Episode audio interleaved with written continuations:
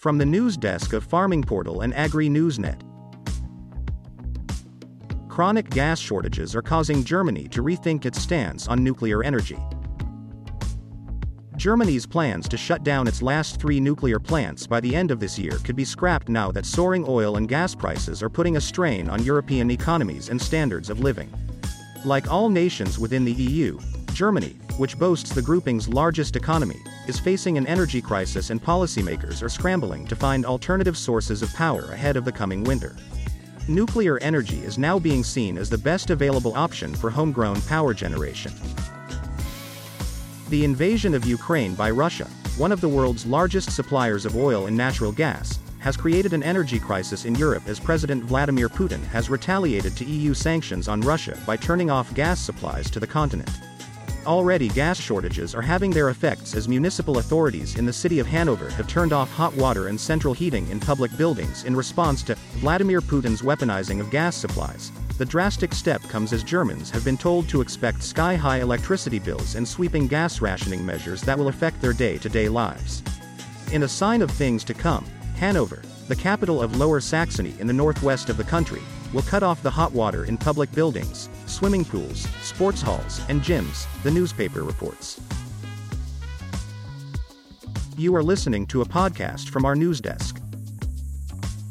Other desperate gas saving measures include switching off public fountains and blacking out nighttime lights on major buildings such as the town hall and museums, it adds. The prospect of severe gas shortages in coming months has caused Germany and other nations to rethink their energy policies ahead of the coming winter. An about face on nuclear power by the German government is increasingly likely to boost the country's domestic energy security, upending the country's previous stance on nuclear. From the outset, the question of nuclear power plants has not been an ideological one for the German government but a purely technical one, which has been subject to expert reviews and will now be subject to them once again under more stringent circumstances, a government spokesperson said. The three remaining plants accounted for 6% of Germany's domestic electricity production in the first quarter of this year. Germany earlier decided to shutter all its nuclear plants because of opposition to them from the prominent Greens Party and environmental activists, who have long had an anti-nuclear stance. However, recent polls have shown an increase in public support for nuclear, which has reignited debate in Germany about the value of nuclear in the country's energy pie. Pro-nuclear politicians are calling for nuclear energy to be retained for the sake of domestic energy security. This topic is very sensitive for some parties, but the Russian aggression against Ukraine must convince all politicians to consider this issue without ideology and in a new way, stressed Michael Kruse, the Liberal Free Democrat Party's energy policy spokesperson. He went on to warn that Russia could turn off supplies of gas for heating in winter, which could lead to power shortages as more electricity would be needed to heat homes and offices.